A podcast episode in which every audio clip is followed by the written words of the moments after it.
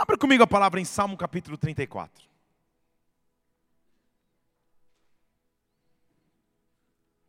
Nessas próximas três horas que passaremos aqui,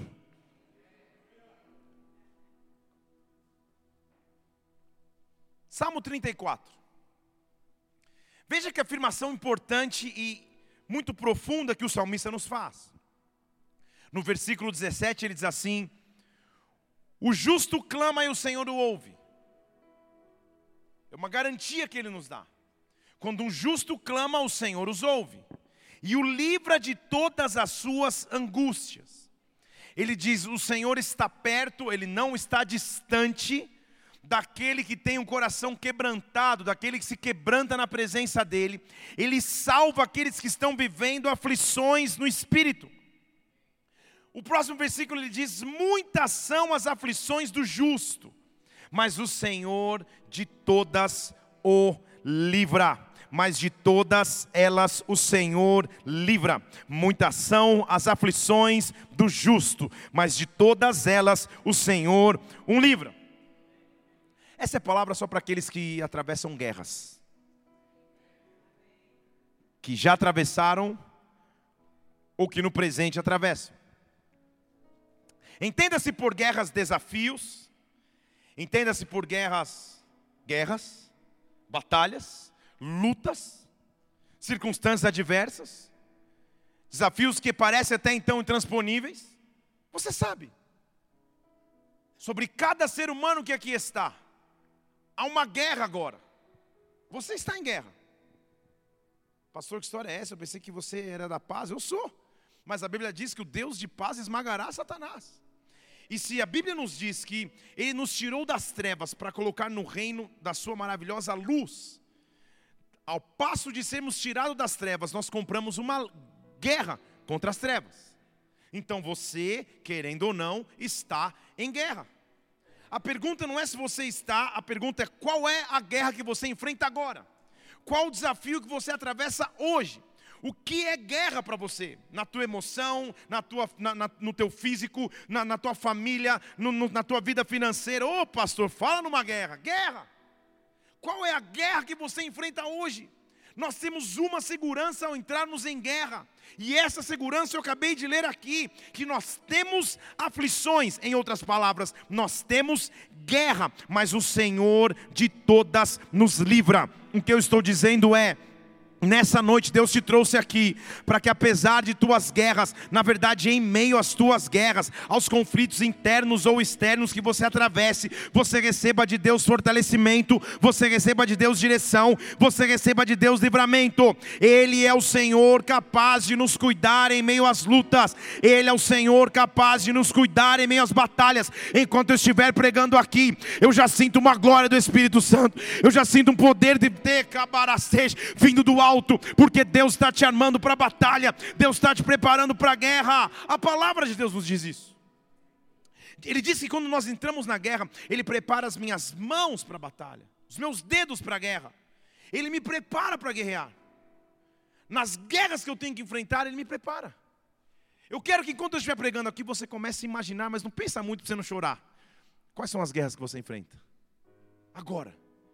Qual guerra que parece ter uma trégua aqui enquanto você está no templo, ou às vezes nem tem uma trégua, mas ao voltar para casa, ou ao amanhecer, ou acordar amanhã, essa guerra está de novo. Salmo cento e quarenta e sete, versículo doze. Eu quero te fazer um convite. Aleluia. Salmo cento e quarenta e sete, versículo doze. Abriu aí comigo? Ou vai ler na tela? Louva, ó Jerusalém. Louva ao Senhor, ó Brasília. Louve ao teu Deus. Ele está convidando cidades para adorar. Ele está convidando moradores de uma cidade. Ele está fazendo um alerta para a cidade. Ele diz: Jerusalém, louve ao Senhor. Sião, louve ao Senhor. Brasília, louve ao Senhor. Felipe, louve ao Senhor. É um convite. Por que eu tenho que louvar? Olha o que ele diz no versículo treze.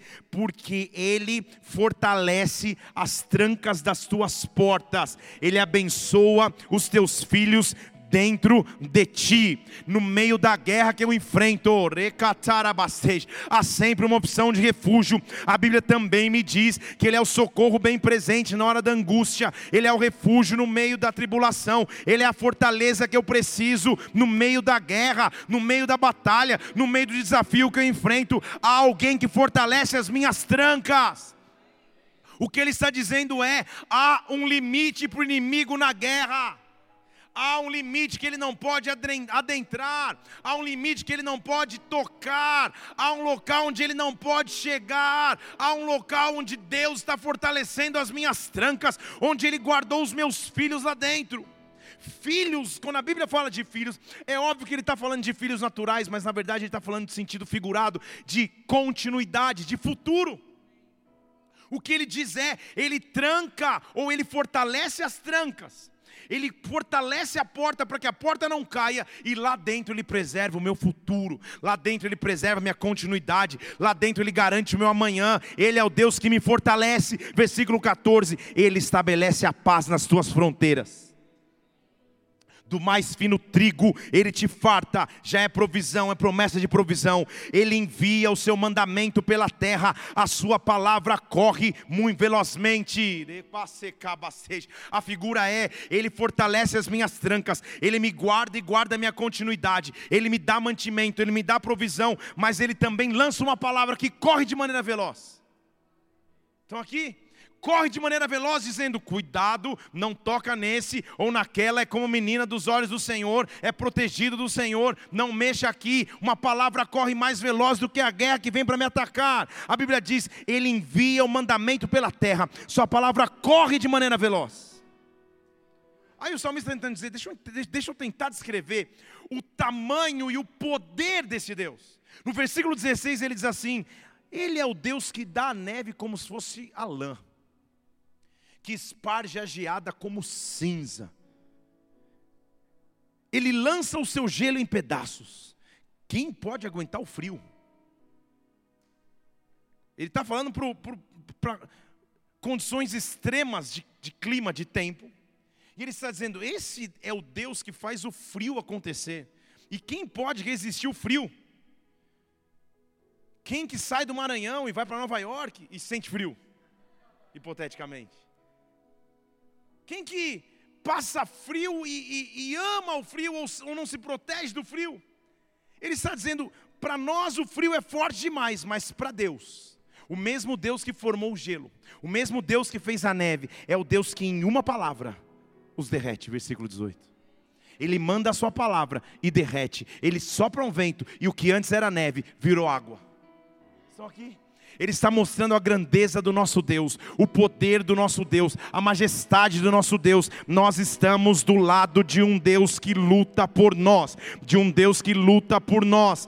Deus serecaça tarabasej. Levante uma de suas mãos aqui. Eu não sei qual é a guerra que você enfrenta hoje, quais são os desafios que te são reservados para o ano de dois mil e vinte, eu não sei, eu não tenho absoluta ideia, mas o Senhor conhece em detalhes. Por isso começa, abre os teus lábios e começa a falar ao Senhor. O que é a guerra para você? O que é a guerra para você? Talvez seja a salvação de um familiar teu, talvez seja uma transformação na tua vida profissional, talvez a guerra seja você consigo mesmo, nas suas emoções. Ah, mas o que eu estou dizendo é: Deus vai lançar a sua palavra nessa noite de maneira veloz. Deus vai lançar a sua palavra nessa noite de maneira veloz. O Deus que é capaz de formar o gelo e derretê-lo com uma palavra. Esta palavra invade a tua vida nessa noite.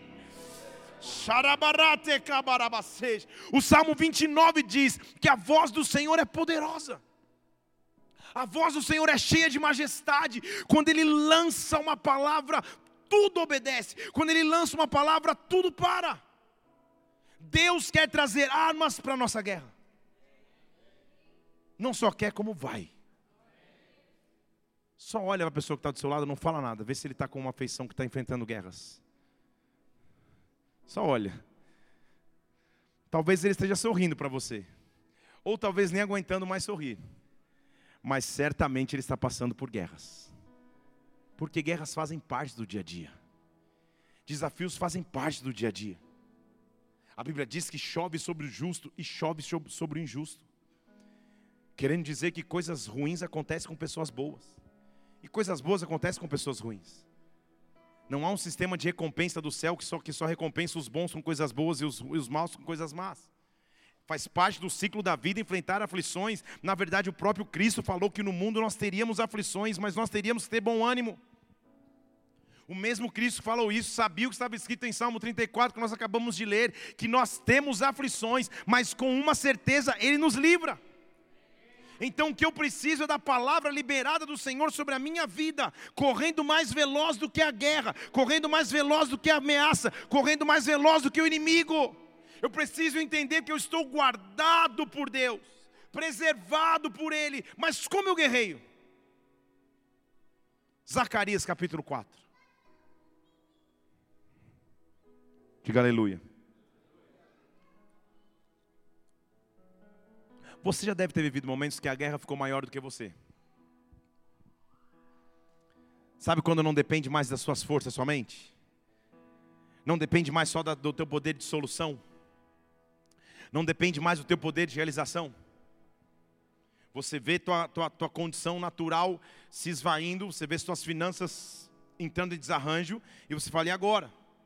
Talvez dependeria de você cortar um cartão de crédito, mas aí já é outro seminário financeiro, mas você não tem mais o controle.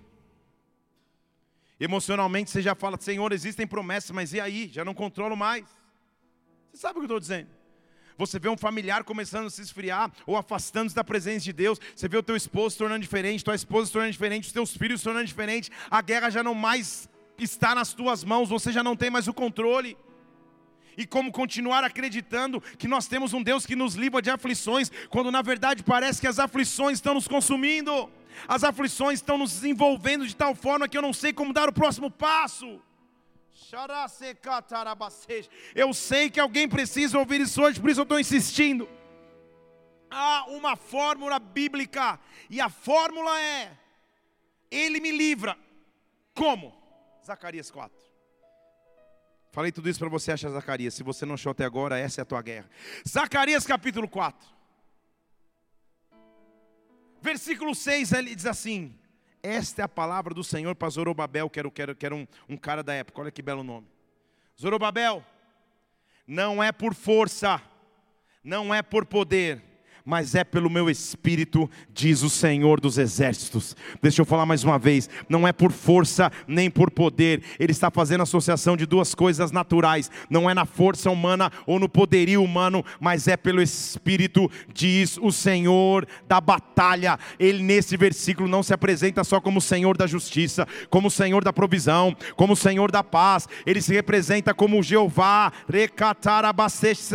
o Senhor do exército, da batalha, aquele que luta, aquele que vai à frente, aquele que guerreia a minha causa. Ele diz: há guerras que devem ser enfrentadas pelo Espírito, há guerras que têm que ser elevadas para as regiões celestiais, há guerras que não são mais naturais. Deus quer assumir o controle da tua guerra, Deus quer que você chegue na presença dEle e entregue a batalha ao Senhor, porque Ele te fortalece.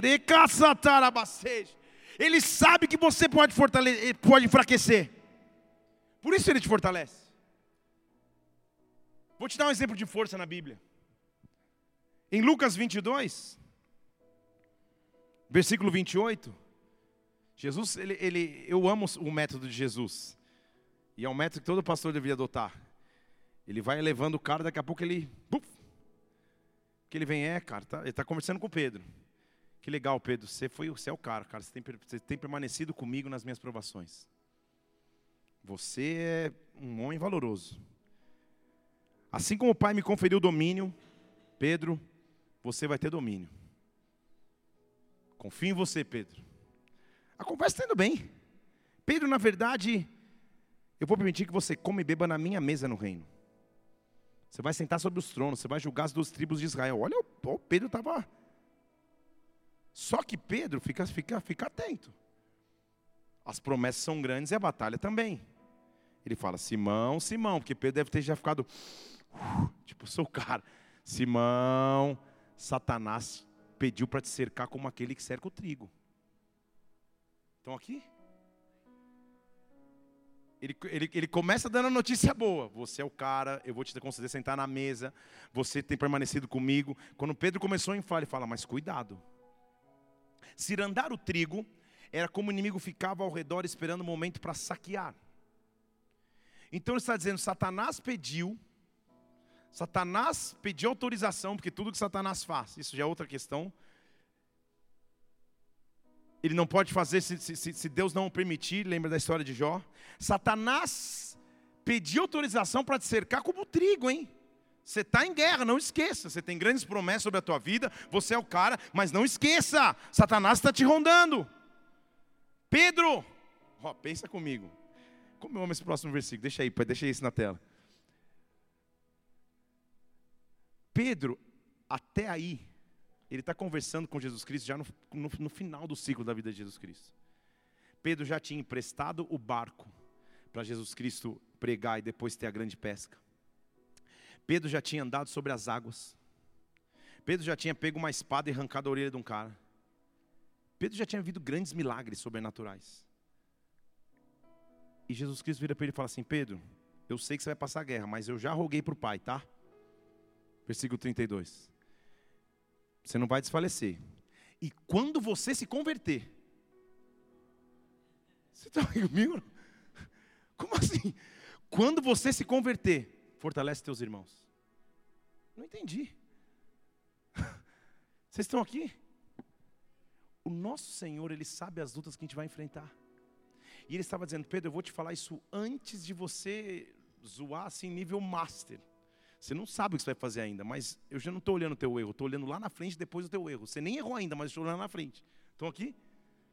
Quando você se converter de verdade, você me conhece hoje, você, você me tem, mas vai chegar um momento que você vai entender o que eu estou falando agora. Quando você se converter, com essa força que eu estou rogando ao Pai por você, para você não desfalecer, lembre-se dessa força para fortalecer os outros. Estão aqui?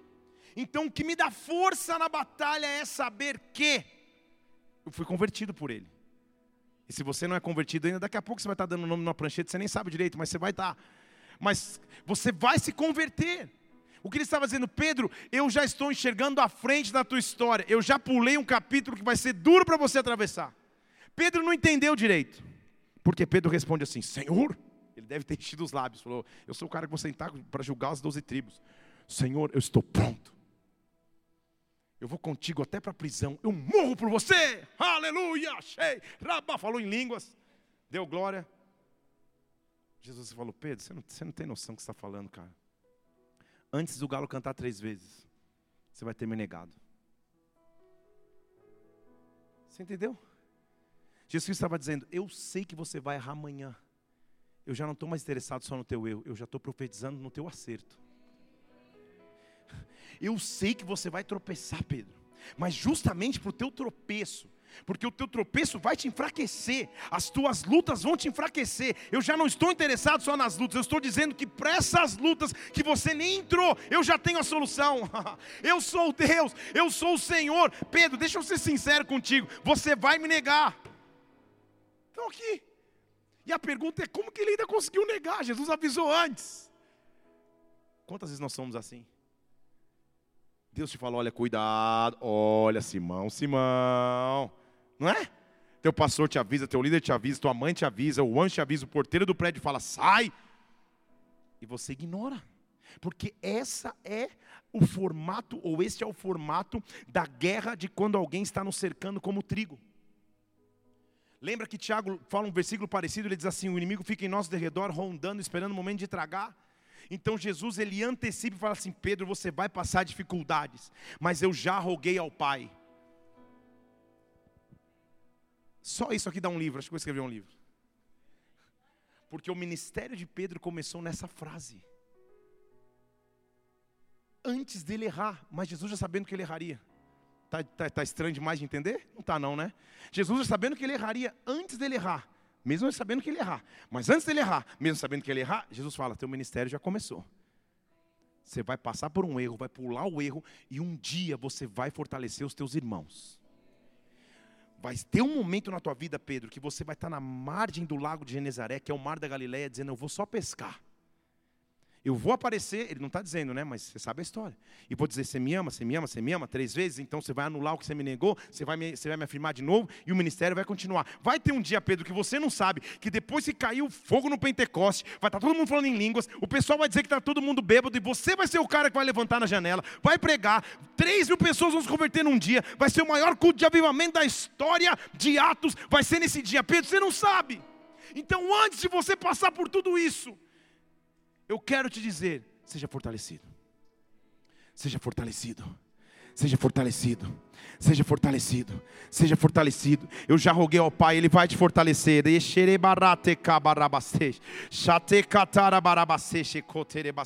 a pergunta é, por que Ele não poderia ter sido fortalecido para não errar? Porque nós temos um Deus de restauração.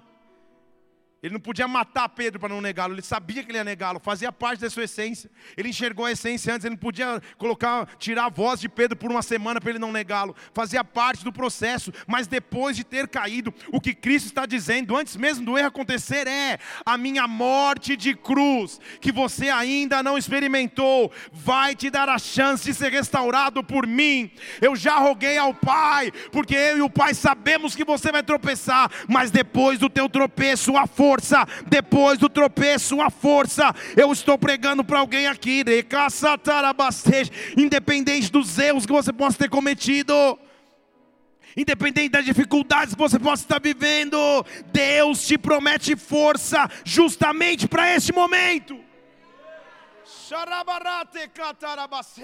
Hoje a culpa sai dos teus ombros, hoje o peso de acusação sai dos teus ombros. Ah, talvez você esteja enfrentando guerra dizendo, eu sou o próprio culpado, há um peso sobre mim, vou fazer o quê?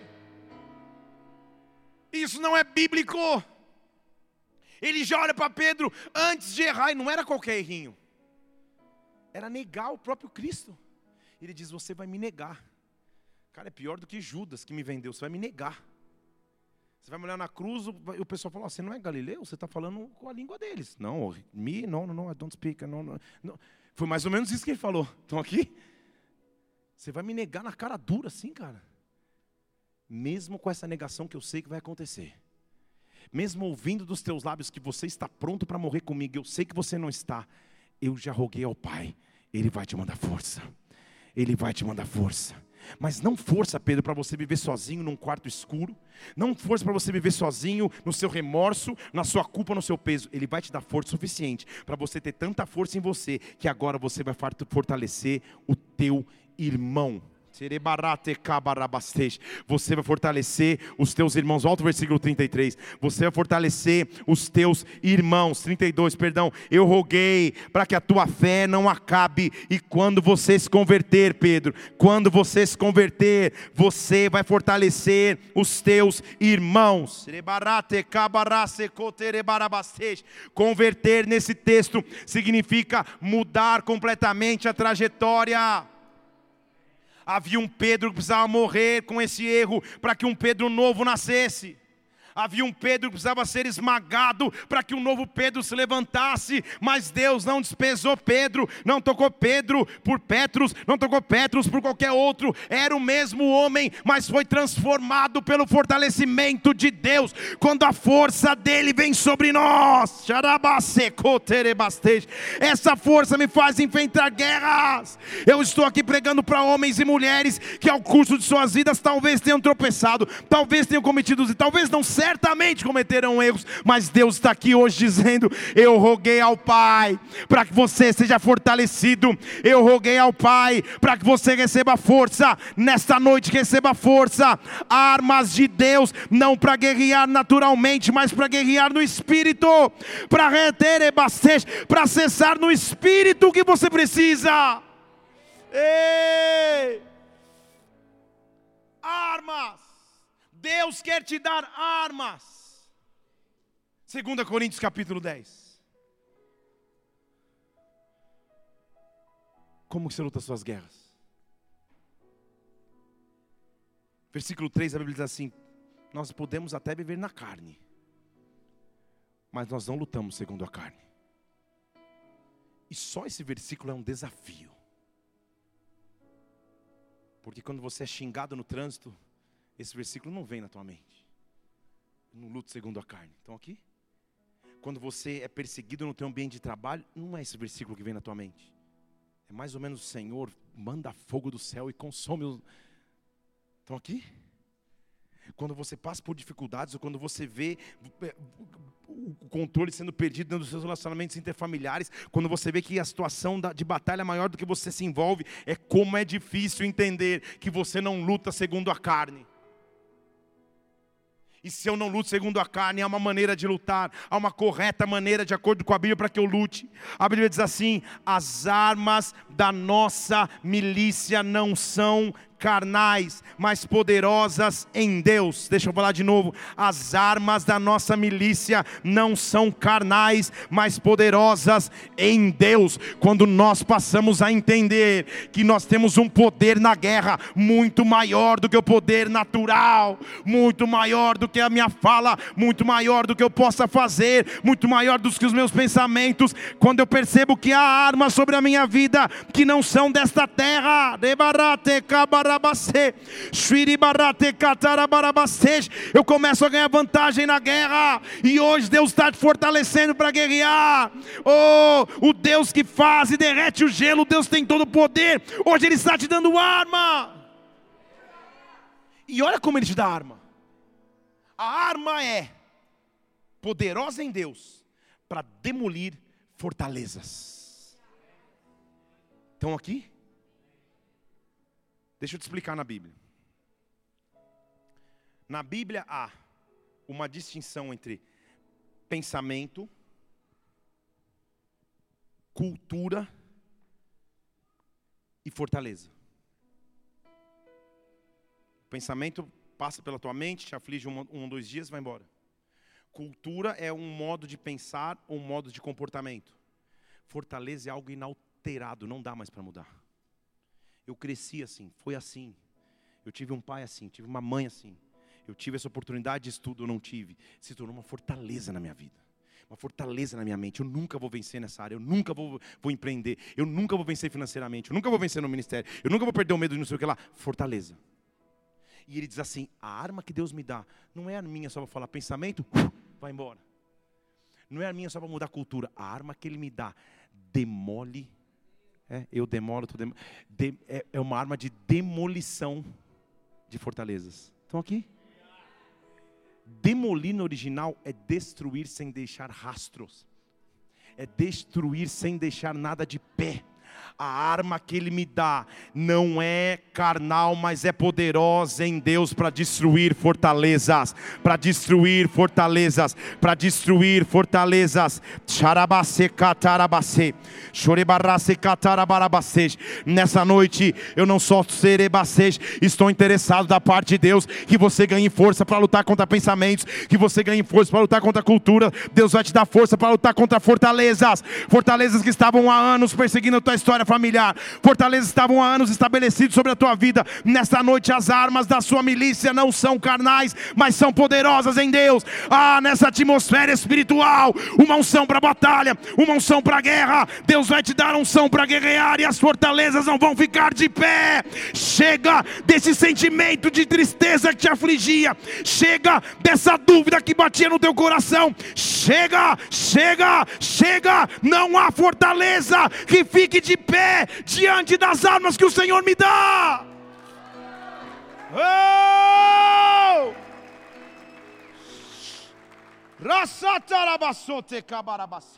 As armas são poderosas, elas destroem fortalezas. Sabe o que elas fazem também? Versículo cinco: elas derrubam todo baluarte que se ergue contra o conhecimento de Deus. Baluarte é como se fosse um mastro, uma estaca, algo grande.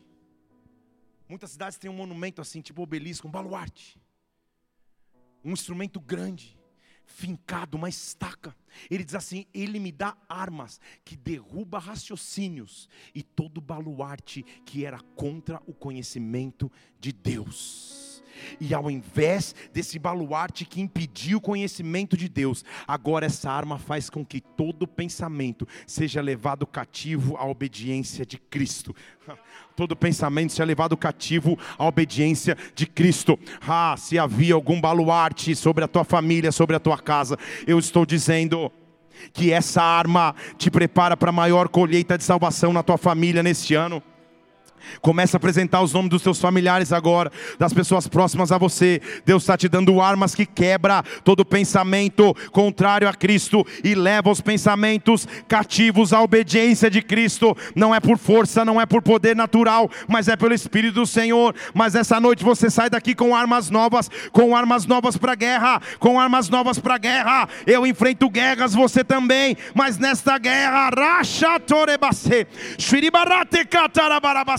nesta guerra, quem pertence ou a quem esta guerra pertence é o Senhor, é ao Senhor. Ah, quando Satanás vê o tamanho do nosso Deus, o poder do nosso Deus, não há outra opção senão retroceder, senão se prostrar diante da grandeza do Pai. Ei, todo pensamento que te limitava, todo pensamento que te colocava para trás, todo pensamento que te minimizava, nesta noite é levado cativo à obediência de Cristo.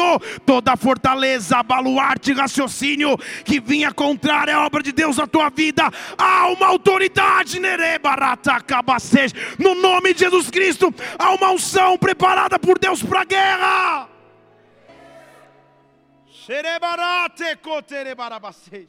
Ei, armas, armas, Deus está te dando armas.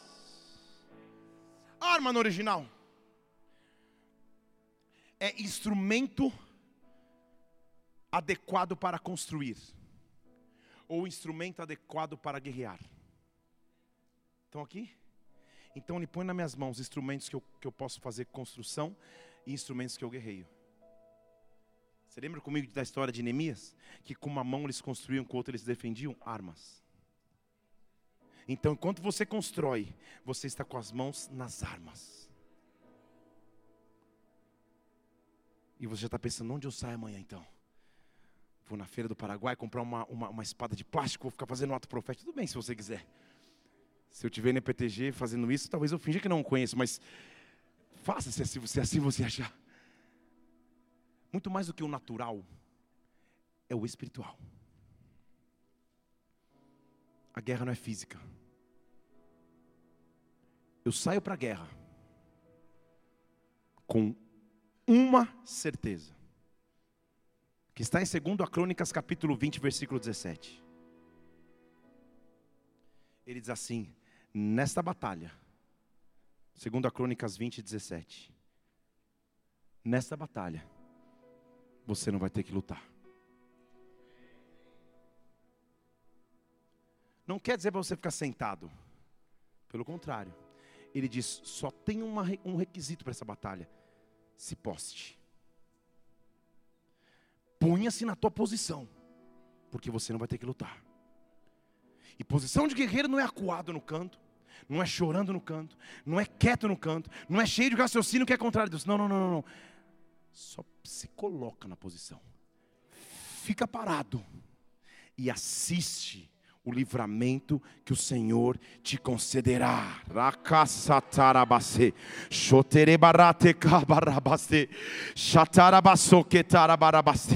Ah, eu sei que você está enfrentando guerras aqui. Deus não te trouxe nessa noite por acaso. De todos os temas que eu quis ou, ou almejei tentar pregar nessa noite, Deus não me deixou ir além de nenhum deles, se não fossem armas, armas. Armas. Tudo que ele me dizia, armas, armas. Eu estou concedendo armas. E o que ele está dizendo é, nesta guerra, assista a vitória que o Senhor vai te conceder. Se posiciona no teu lugar, se coloca no teu lugar, fica parado, veja o livramento que o Senhor vai te dar. Aí ele olha para você assim, assustado no meio da guerra, sem saber direito o que vai acontecer, sem saber direito o amanhã, sem saber direito todas as respostas. E ele diz para você assim: não tema, não se assuste, porque amanhã eu saio ao seu encontro. Amanhã vai para a guerra, porque o Senhor está convosco. Vai para a guerra, porque o Senhor é a tua bandeira. Vai para a guerra, porque o Senhor dos exércitos vai guerrear por ti. Vai guerrear por ti, vai guerrear por ti. Eu não sei se você sente, mas na atmosfera deste lugar já há uma unção preparada para a guerra. Já há uma unção preparada para a guerra. Onde está a morte, a tua vitória? Onde está a morte, o teu aguilhão? Rachata, shitiribarate kabarabasesh. Oh, eu confronto as fortalezas das trevas que estavam tentando te trazer paralisia nesta noite. Orekatarabasesh. O Deus de toda a guerra está nesse lugar. O Deus de toda a guerra assume a tua história. O Deus de toda a guerra abraça a tua família. O Deus de toda a guerra fortalece as tuas trancas para dizer: mal nenhum chegará na tua tenda, mal nenhum chegará na tua casa.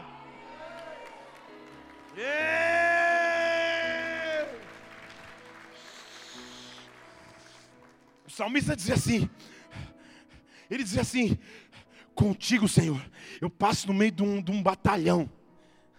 Essa é a unção de guerra que vem. Já imaginou que kamikaze, que doido, um cara sozinho passar no meio de um batalhão? Ele está dizendo: Senhor, se o Senhor estiver comigo, eu passo no meio de um batalhão. Se o Senhor estiver comigo, eu enfrento o que eu tiver que enfrentar. Esta unção que, que nos prepara para guerrear. Não é a questão de você escolher ou não passar por guerras. Você vai passar por guerras. Você está vivo. A questão é entender como você passa e atravessa essas guerras, como que você enfrenta os desafios que te são propostos, como você olha todos os dias para as situações adversas e diz: Senhor, me fortalece, Senhor, me fortalece, fortalece, Pai, os meus braços estão cansando, minhas pernas estão cansando, me fortalece. Ei! Como que eu enfrento as guerras então? Efésios seis, dez, ele diz assim: faz só o seguinte, só faz uma coisa. Finalmente, se fortaleça no Senhor. Revista-se na força do poder dele. Senhor, eu não posso ir para a direita ou para a esquerda se o Senhor não estiver comigo. Eu não posso cometer a loucura de ficar distante da tua presença. Senhor, eu só preciso por me fortalecer, me fortalecer, me fortalecer de ti. E ele diz assim: veste uma roupa, mas veste uma armadura de Deus. Está aqui, veste uma armadura, porque aí você vai estar firme contra as ciladas do diabo.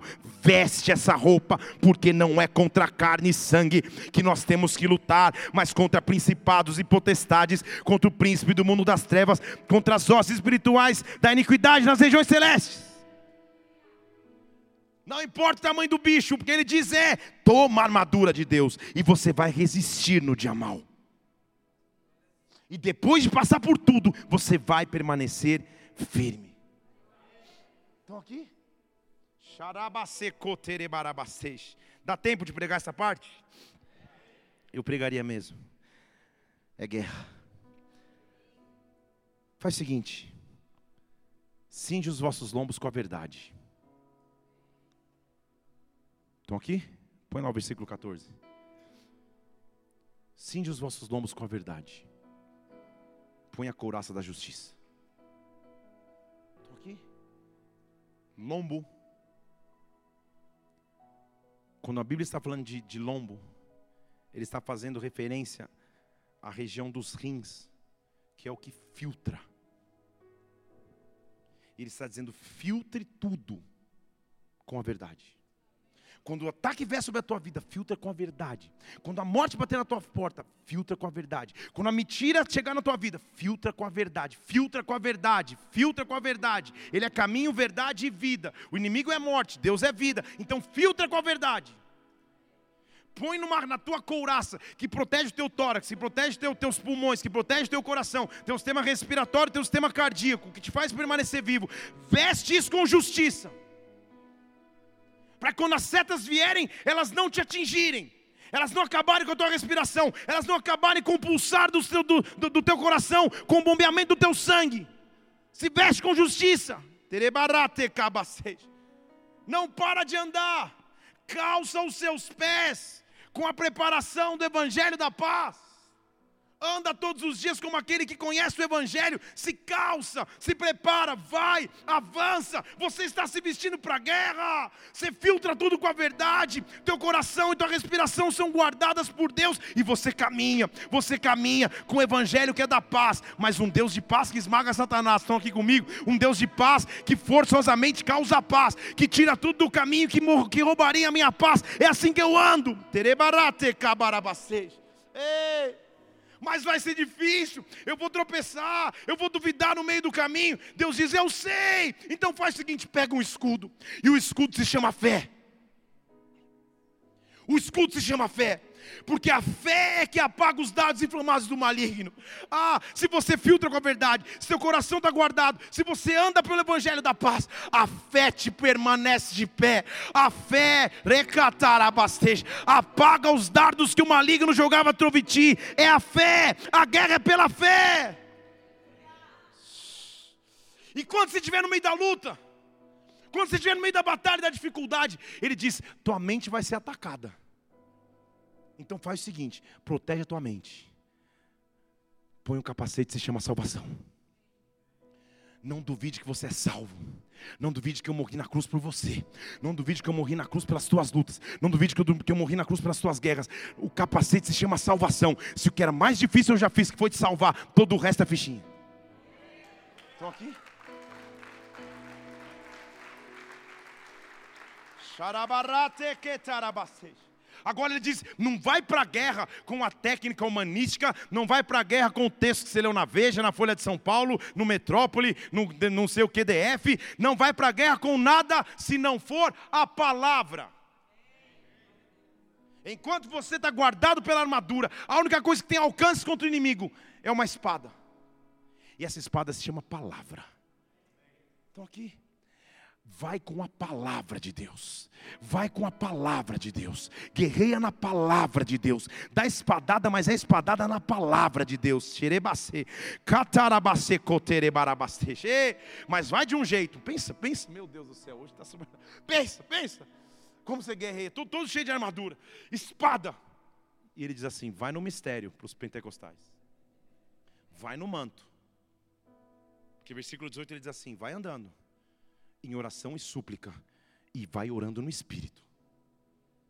Estão aqui? Então quando você está indo na guerra, não é para, ah, Senhor, fazer o quê, Pai?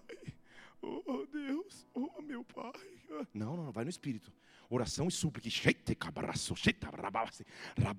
Tudo bem? Quando eu prego, eu sei que eu pareço um louco, mas eu quero parecer um louco, porque Deus chamou os loucos para confundir os sábios. Porque quando eu prego, eu estou na guerra, eu não estou aqui, oh, vamos aplaudir, é uma jogada de golfe. Quando eu jogo tênis, eu exijo silêncio. Estão aqui? Na presença de Deus é guerra. Na presença de Deus não dá para ficar apático. Na presença de Deus você fica meio assim. Meu filho já, já até aprendeu, ele fica andando de um lado para o outro assim. Na presença de Deus cada um tem um jeito, mas na presença de Deus eu estou munido para a guerra. Ele diz assim, vai na guerra orando, vai na guerra suplicando, mas vai orando em mistério, vai orando no Espírito. Porque aí você vai ter perseverança, você vai suplicar como todos os santos. E aí, quando eu fizer isso, no abrir da minha boca, vai ser conhecido o mistério do evangelho com intrepidez, porque eu sou embaixador, não na festa, mas na guerra. Eu sou embaixador desse evangelho em cadeias. Na hora da guerra é que eu mostro de quem eu sou embaixador. Na hora da guerra é que eu mostro o exército que eu faço parte. É na hora da guerra que Deus descobre a minha essência. É na hora da guerra que Ele me forma como um homem, uma mulher de Deus íntegro, na sua glória, na sua face. É na hora que eu visto a armadura que Deus me reveste de coragem.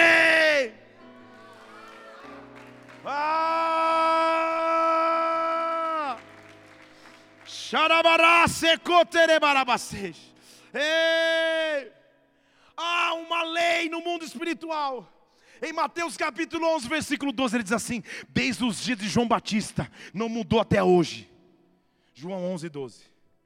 Mateus, perdão, tá certo, obrigado.